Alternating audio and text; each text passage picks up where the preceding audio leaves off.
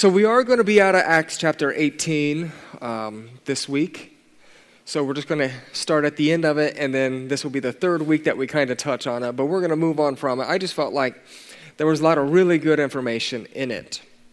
So, um, we're going to move on from that, and then next week, we're going to do a Christmas sermon, and then um, the week after that, we're going to give an encouragement sermon of the new year and then after the new year, we're going to get back into Acts. So, you know, some people have the preference of let's let's teach topical messages or let's teach um, this type of message or that kind of message. And here's the thing I think if we open up the Word of God each week, that's relevant to you and I, right? So we've been in Acts for a long time. Are you guys bored with it yet? Okay, good. Well, the good news is, is we're going to continually be in it until we finish it. Um, so yeah, Acts chapter 18. And today we're going to talk about a much debated scripture. A lot of people have some opinions about it. And um, I thought to myself, maybe I just skip over this part of the scripture today and I just don't lead to any controversy at all. And I thought about it, and then I said, that's a good reason to keep on diving into it. So, Acts chapter 18, verse 24. You can follow on the screen if you don't have your Bibles. So, meanwhile, a Jew named Apollos, a native of Alexandria, came to Ephesus. He was a learned man with a thorough knowledge of the Scriptures. He had been instructed in the way of the Lord, and he spoke with great fervor and taught about Jesus accurately, though he knew only the baptism of John. That's important. He began to speak boldly in the synagogue. When Priscilla and Aquila heard him, they invited him to their home and explained to him the way of God more adequately. Real quick, do you guys remember giving me giving Mark and Phyllis a hard time last week? You know what? The next day, I kid you not, I get something in the mail, and it was a picture. It, it had to be the Lord. It, well, it wasn't. A, it, it was just a card, right? And I took a picture of it. And guess what the card said? It said to Macy and Joey Brown. And I said, Okay, God, this isn't even funny anymore. So um, the good news is, is I knew Mark and Phyllis could took it, could took it, could take it. Here I go again. Sin has consequences. Could take it, and I guess this person didn't know I couldn't take it. So uh, I sent their gift back. I put them on the naughty list. Either way, right here we see Priscilla mentioned first Priscilla and Aquila. So Apollos had, um, what we see here is Apollos, he was passionate, he was fiery, he was well learned, educated. He spoke of the Lord with education, but um, Priscilla and Aquila needed to explain to him the gospel of Jesus a little bit more adequately. So, Apollos had a few areas that needed to be sharpened because he only knew, what did the scripture say? The baptism of John. So, he was likely, Apollos was likely a disciple of John's, which then meant that he knew John's message that John preached about Jesus. So, what was John's message that made Priscilla and Aquila need to teach him more adequately. That's important. So, what I do want to share is this Was John's message accurate? Yes. Did John's message need a little bit more information? Yes. So, we're going to just look at that real quick and then we're going to get into Acts chapter 19. So, John's message was the, bap- uh, the message of the baptism of repentance. So, Luke 3 3, we're going to fly through some of these, but if you want to turn, you can. Luke 3 3 says this He went into the country around the Jordan, preaching a baptism of repentance for the forgiveness of sins. That's John. John's baptism had to do with repentance. It was a symbolic representation of changing one's mind and going in a new direction. So that's what repentance is, right? When I go to God and I I go to him and I say, "God, please forgive me of my sin." That's a confession. But when I when I take my confession and I completely turn from that sin and then I turn to God, that's repentance right? So John's saying you must be willing to let go of your old way of life, to turn from your old way of life, turn from your sin, and turn to God. That's what he was preaching. That's a really good message, amen? And we all need that. Matthew 3:11 I baptize you, this is John, I baptize you with water for repentance. But after me comes one who is more powerful than I whose sandals I'm not worthy to carry. He will baptize you with the Holy Spirit and fire. So, John prepared the way for Jesus by calling people to acknowledge their sin and their need for salvation. But his baptism at this point lacked the Holy Spirit and fire. So, John identified Jesus as the coming Savior, though, as well. John 1:29. The next day John saw Jesus coming toward him and said, "Look, the Lamb of God who takes away the sin of the world." So John also knew that Jesus was to come as the lamb that would be slain for our sin. So if Apollos was John's disciple at this point, his message was inadequate in comparison to Paul's teaching, I believe. Paul teaches us that for, uh, the forgiveness of sins is through faith in the sacrifice of Jesus Christ on the cross. Not just in turning from our sins, not just in um, baptism, but actually turning from our turning from that and then only through the blood of Jesus. So Romans 3:25 this is in the NLT for God presented Jesus as the sacrifice for sin. People are made right when God, uh, with God when they believe that Jesus sacrificed his life, shedding his blood. This sacrifice shows that God was being fair when he held back and did not punish those who sinned in times past. Forgiveness is through faith in Jesus Christ. Not actions that we take, not works. But repentance, right? When we repent, our repentance must also be accompanied by trusting fully in the saving work of the cross. Completely, fully, we have to trust that. Hebrews 9:14 for how much more then will the blood of Christ, who through the eternal Spirit offered himself unblemished to God, cleanse our consciences from the acts that lead to death, so that we may serve the living God? So, I have to submit to God in the things that He calls me to right? And he's, he's cleansed me and he's made me new and he's given me the ability and he's given you the ability to say yes to him. Those dirty acts that we used to do, those dirty things, the things we think, the things that we say, God has given us the ability to be cleansed by his blood. And there's this call to obedience to say yes to him in that. Paul also teaches that we are given a new life. Galatians 4 4 through 7.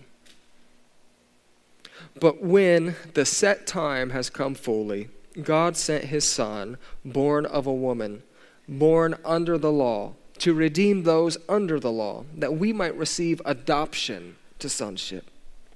Because you are his sons, God sent the Spirit of His Son into our hearts, the Spirit who calls out, Abba, Father. So you are no longer a slave, but God's child.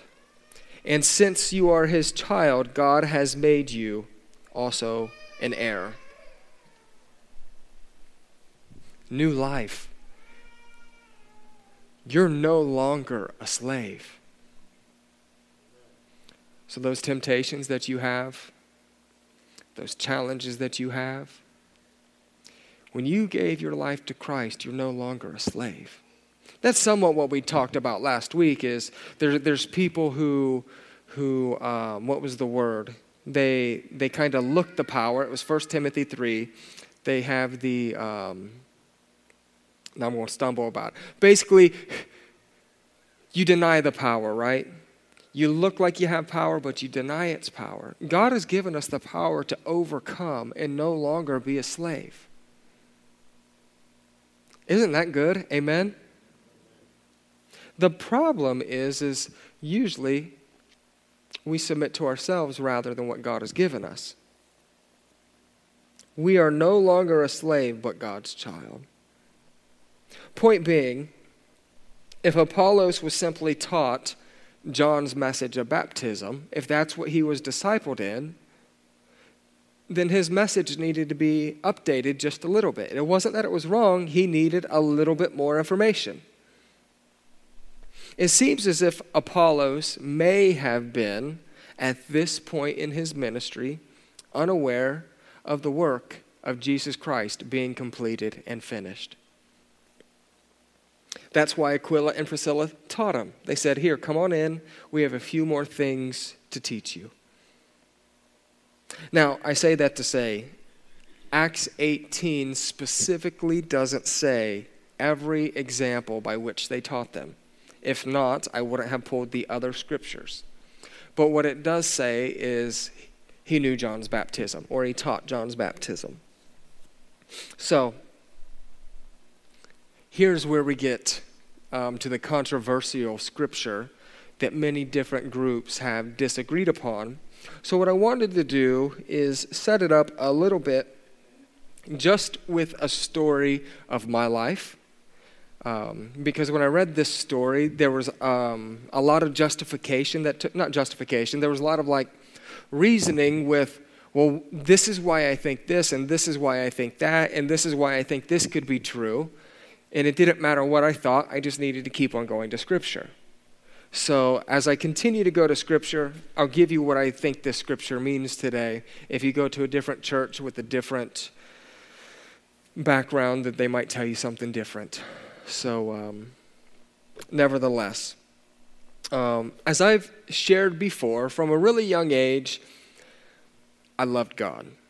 I grew up and, um, you know, with, with every uniqueness within my life, asthma and uh, afraid of thunderstorms and being in the hospital forever, I felt like um, I loved God and I pursued Him. Every, everything that um, I could, I felt like I gave to God, whatever that meant. So that meant if I was playing Mario, I'm going to play Mario to the best of my abilities unto God. That's just how it was. Um, I remember the tears that fell down my face as I was afraid to walk through my house or go to sleep because of nightmares. And those things all pushed me to go to God, right? So I remember calling out to God with my back against the washer. I remember Jesus' name being more powerful than any other name. I would identify with him from a young age. I would worship him from a young age, and I would try to serve him. But in spite of all of these things, right? You try to go to church, you try to go to youth group, you try to represent God, you, you look at your children's picture Bible. And then I get older, and now I'm 10, 11, 12, 13. You try to live for God. You discover new things. You try to live for God. In spite of going to church, in spite of having Christian friends, in spite of trying to read my Bible, in spite of praying, God still felt miles away, thousands of miles away, hundreds of miles, whatever, quadrillions of miles away. It was almost as if I honored this God and loved this God, but God was just this box up in heaven. God was in a box up in heaven. And then if He was going to answer a prayer, it was like it would be a lottery ticket. There wasn't an intimate relationship with him, though at that point, when I was 12, 13, 14, if someone asked me, they said, Joey, are you going to heaven? I would say, Yes, I'm going to heaven. Well, why? Because God loves me. Because I would have said, Because God loves me. Because I try to serve Him. Because I try to honor Him not necessarily knowing the intimacy that I was experiencing with Him when I was younger. So it's not what you know, it's not who you know, but it's who knows you. I believe Scripture's really clear when Jesus says, But I never knew you. Y'all can know the Bible front and backwards. Okay. You can know of God, okay. But just because you know of God doesn't mean that God knows you. Likewise, Macy and I know of Urban Meyer. Macy and I met Urban Meyer. But if I was walking in the mall tomorrow and Urban Meyer was there, he wouldn't know me, right? So I don't get to walk on Fox's set. I don't get to go to the Woody Hayes facility. We must intimately know Jesus. And at this point in my life, I felt like God was just far away. And that becomes really hard to love a God that just feels so far away. You can say cliche things when you're at that point of your life, well, He makes all things work together for my good, but you don't feel it. You can say cliche things like, um, it's Christ who gives me strength. I can do all things through Christ who gives me strength.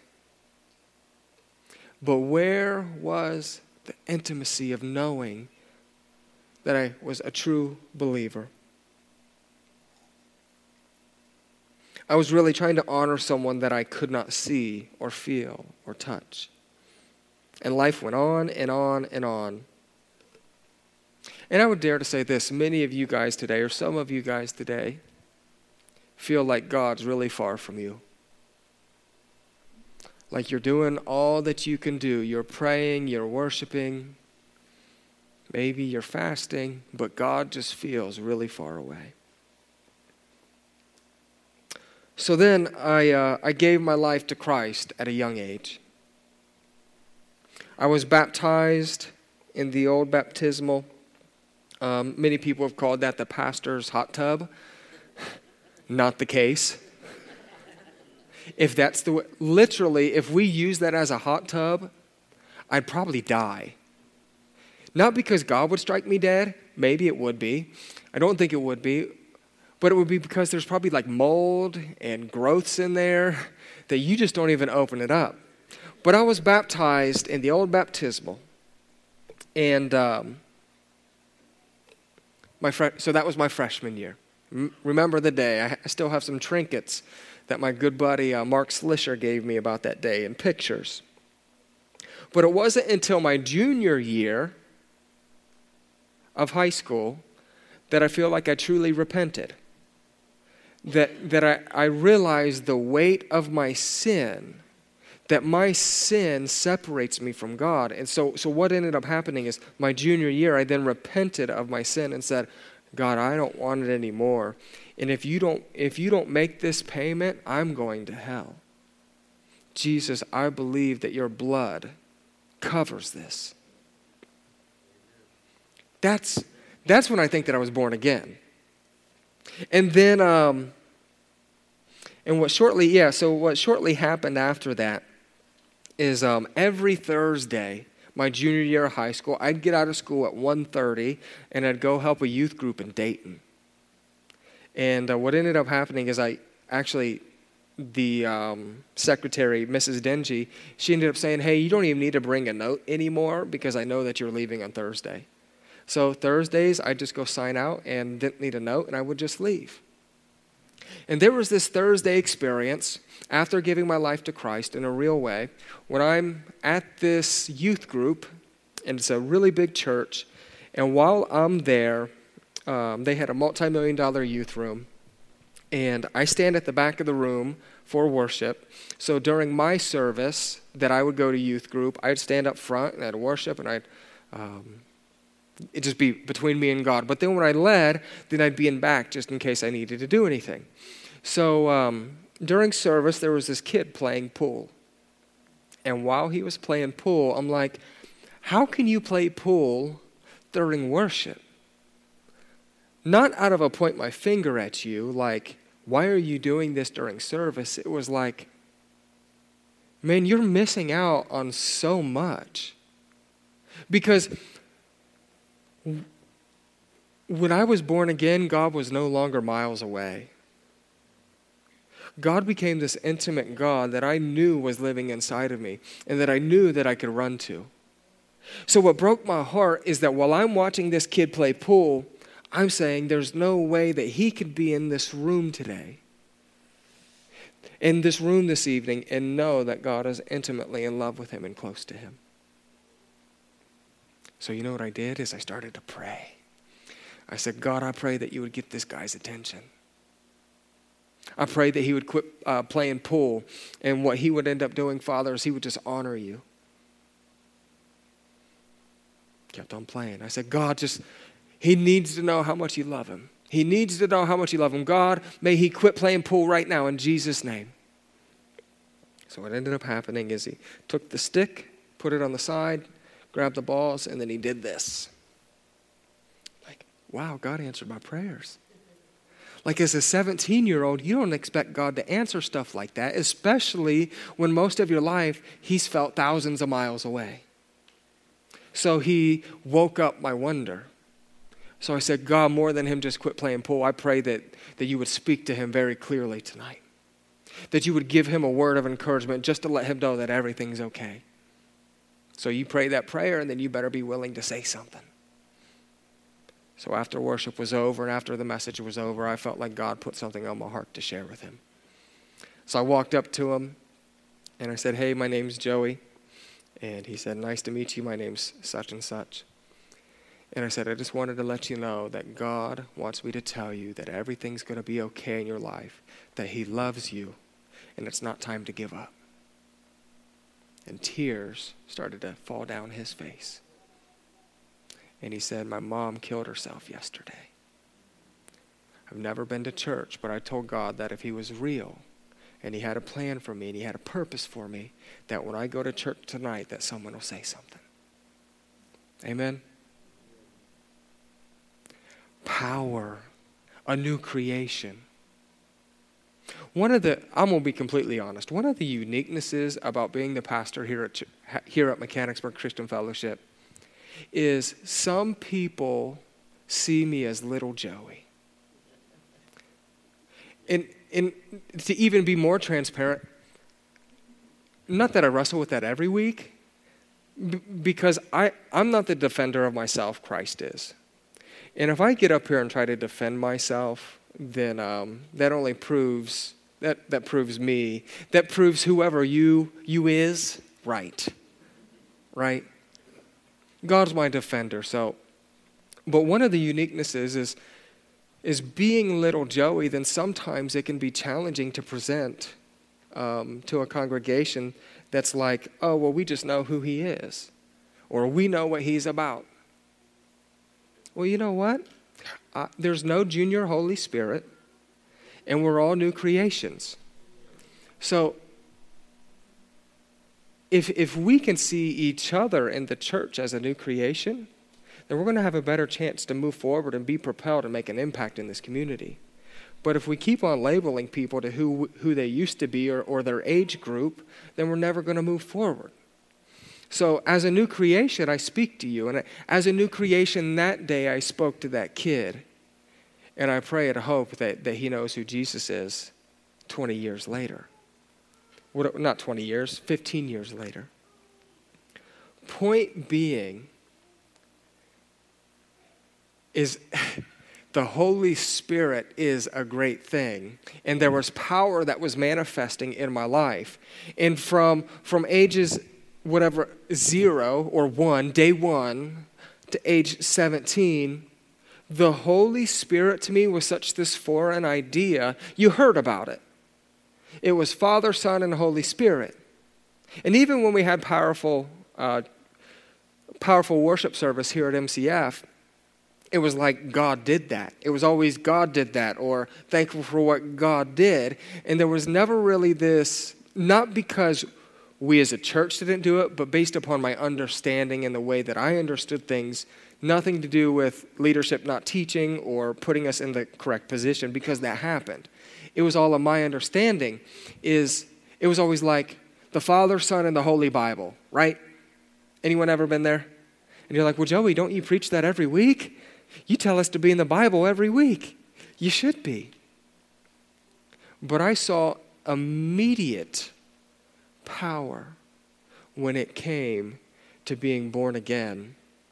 And it wasn't just power of prophecy. And one of the things that th- this generation misses out on is when, when we receive the Holy Spirit, the Holy Spirit is often articulated for just things that make us look good. Because you know what? It's unique to me. I had a friend once say, I just got done having premarital sex and then went to the mall and healed somebody. And I'm thinking that just that just doesn't make sense. Like God first gives you the power to live a righteous life through him. When Jesus died on the cross, so you're telling me that you're full of power? Because if you were full of power three hours before you just did what you did, you would have stopped and you would have repented and you would have ran from. But instead, you did what you wanted and then you went and healed somebody? Our focus when, when we're born again is on Jesus and getting to know him intimately. And the more that we get to know him intimately, then the more we should want to live out for uh, live our life for him. And the more that we want to live our life for him, the more we know we can't. So then we have to utilize the power of the Holy Spirit to do that. Amen? So when you feel like you can't anymore, you can. There were immediate fruits. Then when I was 20, um, and I prayed a lot this week, like, God, may your Holy Spirit lead me in the things that I share today. So today may be really A to Z, but I'm going to try to follow the Spirit. Then, when I was 20, God led me to a place of desiring more of Him. So, 17, I believe I was born again. When I was 20, I had this deep desire to be used by Him to see Mechanicsburg and Champaign County and Clark County, this Tri County area, saved, born again, because they needed to know who Jesus was even more. So um, that's when one day I, um, church service, um, Lyndon prayed for the double portion, that I would receive a double portion of the Holy Spirit. And, and I'm setting up the controversy, right? The controversy of the scripture we're going to get to, but it was like, I gave my life to Christ. So I knew of God. I believed in God. And then and then I was born again. And then now, after Lyndon praying for the double portion of for me, then it was like the gifts inside of me really came alive. So prophetic stuff started happening and people started to get healed and I and I had these dreams and and the Holy Spirit just started to move like every single day God was doing something unique. So maybe I received the double portion when that happened. Maybe God helped me become aware of what He already uh, gave me. Maybe my heart was in the right place of wanting to serve God. But whatever happened when I was prayed for that day, my life has never been the same. Amen? So we're getting ready to hit uh, the scripture where Paul asks a group of disciples, he says, Have you received the Holy Spirit? Now, why in the world would you ask disciples if they've received the Holy Spirit? Well, um, Yeah. Why would you ask them that? Because not every disciple is a disciple of Jesus. Paul is addressing some believers who might not have been saved at this point. Just like me, a believer at a young age, but didn't know the whole story. Acts chapter 19. Wow. It's um, 1126. We're going to keep on going. So, um, if not, we're going to have to hold you over next week. And next week there's brunch. So, um, verse 1 While Apollos was at Corinth, Paul took the road through the interior and arrived at Ephesus. There he found some disciples and asked, Did you receive the Holy Spirit when you believed? They answered, No. We have not even heard that there is a Holy Spirit. So Paul asked, Then what baptism did you receive? John's baptism, they replied. Paul said, John's baptism was a baptism of repentance. He told the people to believe in the coming after him, uh, in the one coming after him, that is in Jesus. On hearing this, they were baptized in the name of the Lord Jesus. While Paul placed his hands on them, the Holy Spirit came on them, and they spoke in tongues and prophesied. They were, uh, there were about 12 men in all. So you have believers, you have disciples who heard nothing of the Holy Spirit. So what I started to wrestle with was this is I took this part of the scripture and I took it back to my life before the age of 17. And I said to myself, well God, I don't know if I had the Holy Spirit at that point in my life because I wasn't born again. So I think that I went from age 17 and below loving God, serving God, feeling guilty about not doing good enough, right?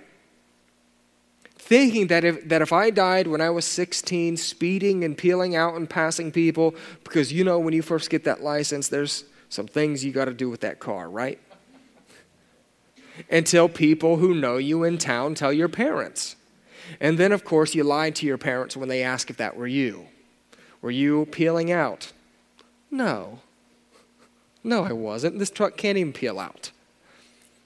So, so 17 and before, it was like, I believed, but this idea of the Holy Spirit living inside of me didn't make sense.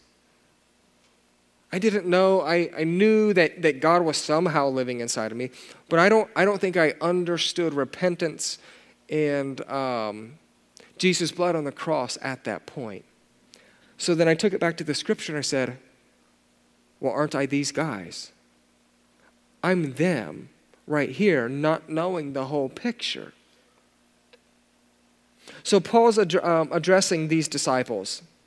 There's not enough information to know that these are true disciples. I just don't think they knew the complete story. They could simply be disciples of whatever. And disciples doesn't always mean that they're devout to Jesus. We see an example of this in John 6 66. So, uh, you, like me, might have took a deep breath when you saw uh, John 6 66. I'm like, From that time on, many of his disciples turned back and no longer walked with him. So Jesus asked the twelve, Do you want to leave too? So there's disciples of Jesus who are following him that ended up leaving. So what we can't say is every disciple of Jesus is a true disciple, right? You with me on that? So when these learners, they're disciples, so their learners are being addressed, when we're looking at the context of this scripture, we can't say that they were disciples of Jesus. They were disciples of something where it almost seems as if they might be disciples of John. Either way, in um, Acts chapter 19, some people have taught that this is Paul questioning their salvation. I think it's a viable option, especially being that some people um, were still living under John's teaching. So if they didn't re- receive the Holy Spirit, then they're not saved. And here's what's unique is when we talk about the Holy Spirit, not my notes, so this is the trying to being led by the Holy Spirit. When we talk about the Holy Spirit, it doesn't mean that it's this mystical weird thing, right? Far too often people think that the Holy Spirit just has to become this mystical thing of speaking in tongues and dancing and chanting or always seeing miracles. It doesn't have to be that. It can just be you being a new creation. So, other people have said that this is Paul talking about the what some people call the second grace or the second blessing. So you you get saved and then after you get saved then to receive the Holy Spirit you have to pray for a second blessing.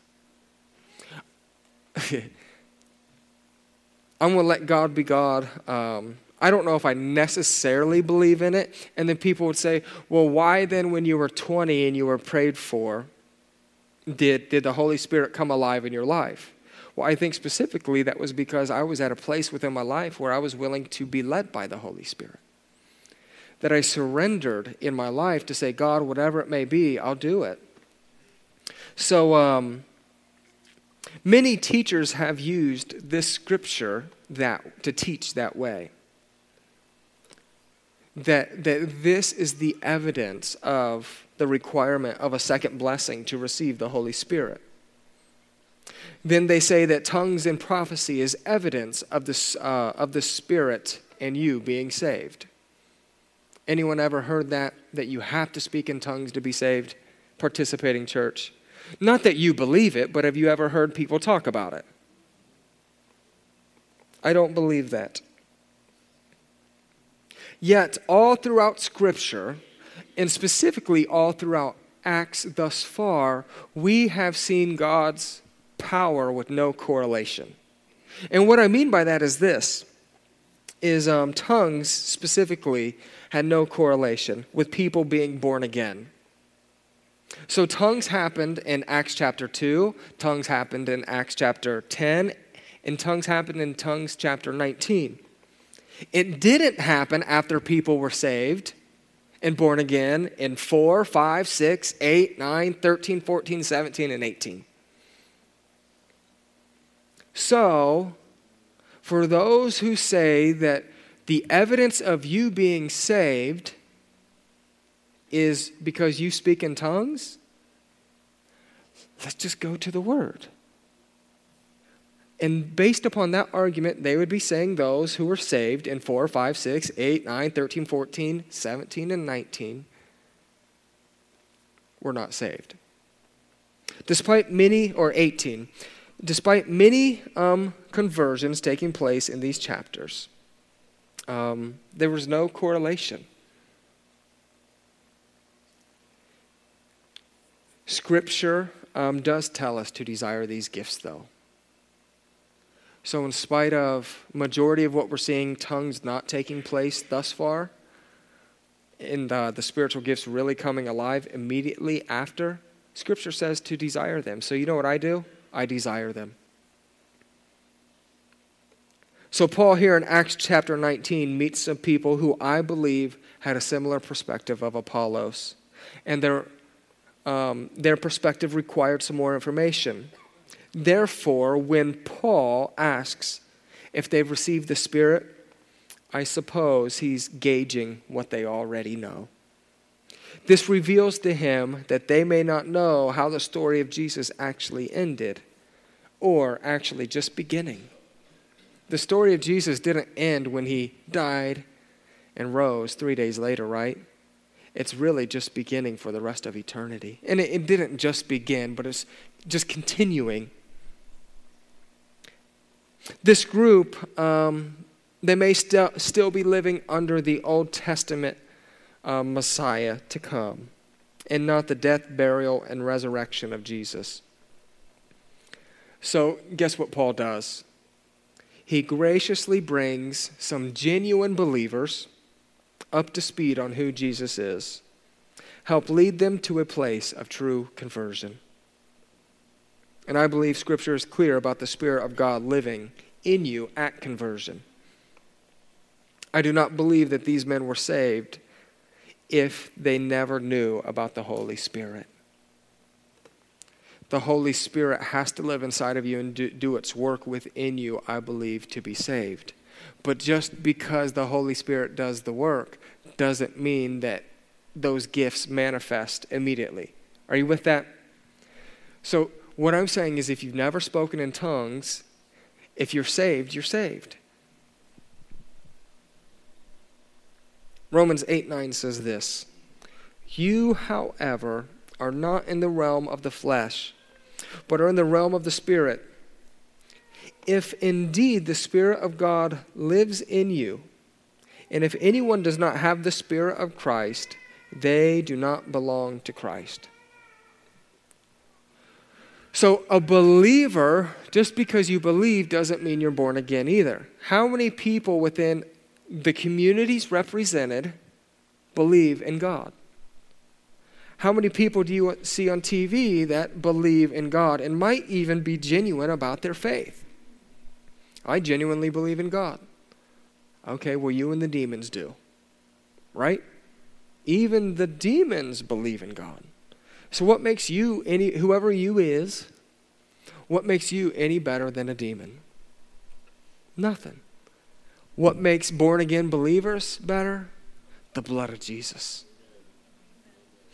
So, I believe that when we're born again, we're not born again unless we have the Spirit of God living inside of us doing His work. I think a lot of controversy may come over two words the indwelling of the Spirit, which I believe all believers have, and then the filling of the Spirit. So when we read scripture and we read about Peter was filled, or this person was filled, or that person was filled, I believe that the filling of the Spirit, based upon what I've read, is almost for a special assignment. God's getting ready to do something really unique, and that filling is coming to help you with this next thing that's coming about. So I would say this today. There's many people in this room who are born again believers, who the Holy Spirit's living inside of them. They've never said, God, I want to be filled. I want to be sent. I want to be used. It's always been, I'm just going to do my life with the indwelling and then tell you what to do, you being God. So you say, I haven't spoken in tongues, I haven't prophesied, I haven't seen a miracle. Does that mean that you are saying I'm not saved? I am not saying that. I would not say that that, does, um, that that doesn't mean that you are not saved. But I'd also say this if you prophesied, if you performed a miracle, or if you've spoken in tongues, I'm also not going to say that you're saved, right? So, um, the Holy Spirit's ability to quicken us from our death to life in sin is no less than tongues, right? The comfort the Holy Spirit brings us is not less than a healing miracle. So, right now, the Holy Spirit, I promise you this God is with the Showalters right now. God is increasing Himself in a way that we just don't understand. And many people, us right now, we're saying we, we can't imagine. We can't imagine what they're going through, and we can't. But you know what we also can't imagine? The way that God is increasing himself and leading them and guiding them and comforting them in ways that we we are not experiencing because it's not us in that situation. Amen. So the Holy Spirit's ability to comfort people is no less than a healing miracle. The Holy Spirit manifests itself in many ways, leading us to repentance, giving us new life, and dwelling in us, giving us power, giving us revelation walking with us intimately. But what I wanted to do today, as we wrap up, this is it. There's no prescription or description today. What I wanted to do is um, ask you a couple questions. Because here's what I realize, and here's what I love. Um, what I hope to communicate very clearly is I never want you guys to feel like I'm pointing a finger at you unless I say I'm pointing a finger. I mean that. I'm not. I'm if if you feel like I'm pointing a finger at you during service, I think the best thing to do would to say, God, were you in that? Was there anything in that? If if I ever want to point a finger at an individual, then I'm going to take you to Starbucks or Chipotle. And I'll let you know beforehand that I have something to pick with you, right? I think that's nice. If, if you want to talk to someone about a problem, let them know, hey, I have a problem, I want to talk to you. So I'm not going to surprise you. Point being is as I share, I want to ask these hard questions. And I want us all to ask these hard questions about who we are. Because when I look in the mirror, I'm the only one who gets to know what went on completely that day within my heart, within my mind, and within my actions, right? When you guys see me up here on Sunday mornings, some of you, that's all you see me throughout the month. Others of you, that was the fifth time you've seen me that week. You don't know what's going inside going on inside of me. You don't know my thoughts, my feelings, my problems. So when I ask hard questions or present hard scriptures, I want you to be able to look in the mirror and say, God, I have a clear conscience, or I need more of you. And to be honest with that. So these questions, it's not pointing a finger, but it is helping you have a moment and space to ask God where you really are. So I want to ask the question today. And why don't we just close our eyes? I want to ask the question today Are you right with God today? Now, look, for some of you, maybe you're not born again, maybe you're not saved. But for others of you, you felt like you're thousands of many miles away from God. That, that the things that you used to love doing for God, you no longer want to do anymore. That, that reading and serving and even being at church today is hard for you. Are you right with God today? Or have you noticed you are more judgmental, critical, lustful, prideful? Are you in a place today where if God asked you to do something, you would? Whether you like the worship songs or not worship, uh, or do not like the worship songs, were you able to lift praises to Him today? Are you right with Him today?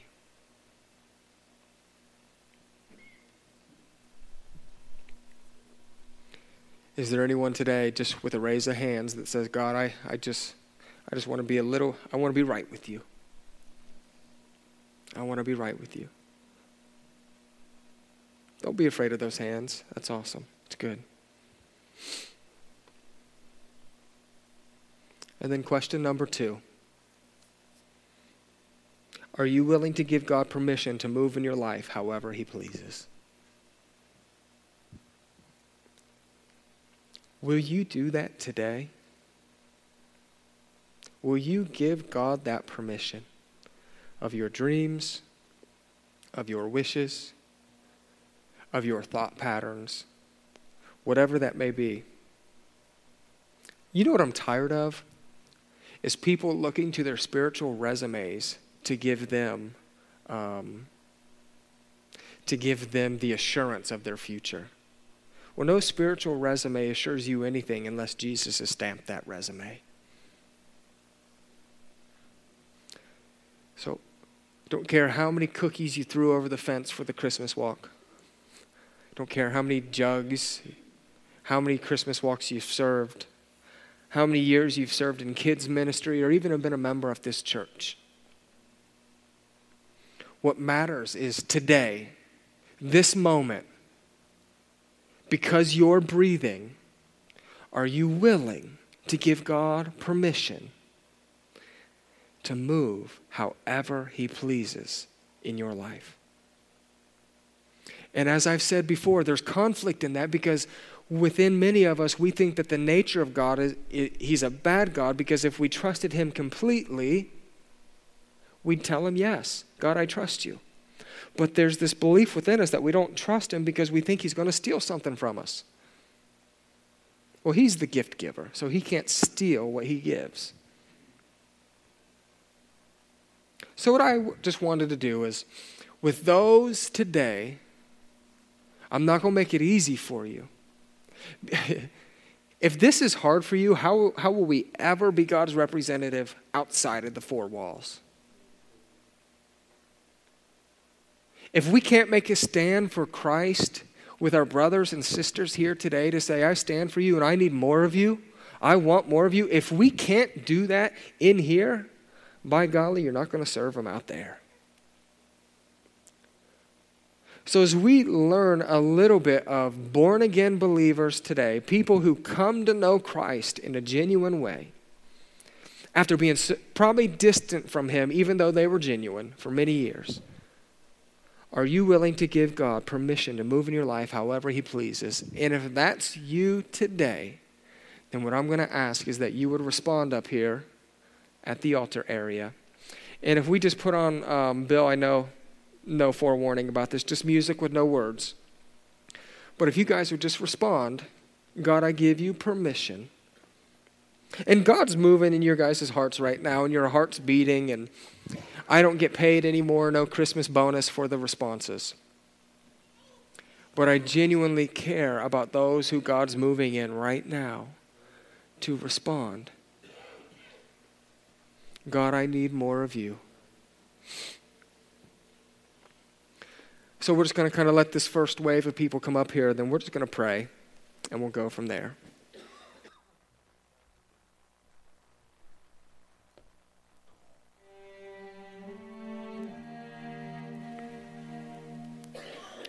You can be a regular attender member or first time guest. If God's moving, then um, say yes to Him.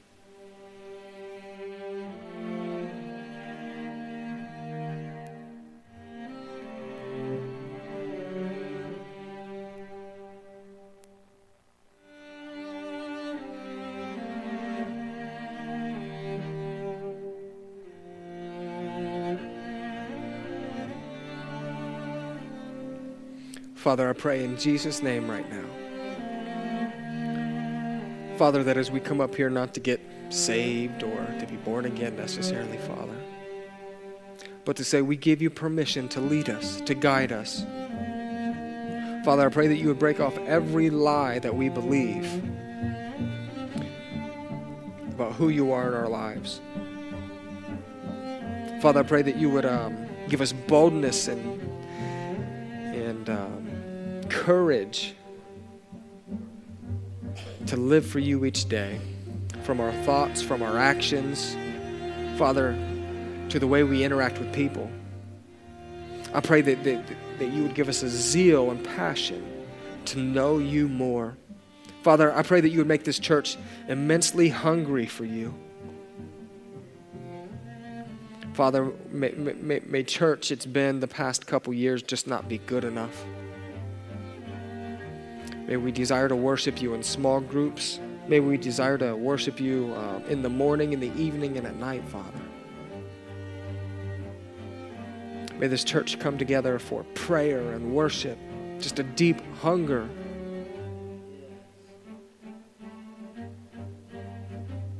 And Father, I pray for those who are up here right now that are dealing with sin. And I pray in Jesus' name that you would help them turn from it.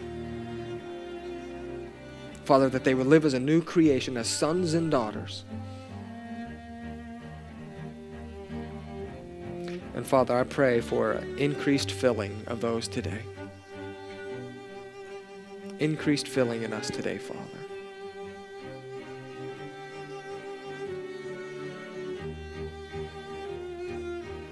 In Jesus' name, amen.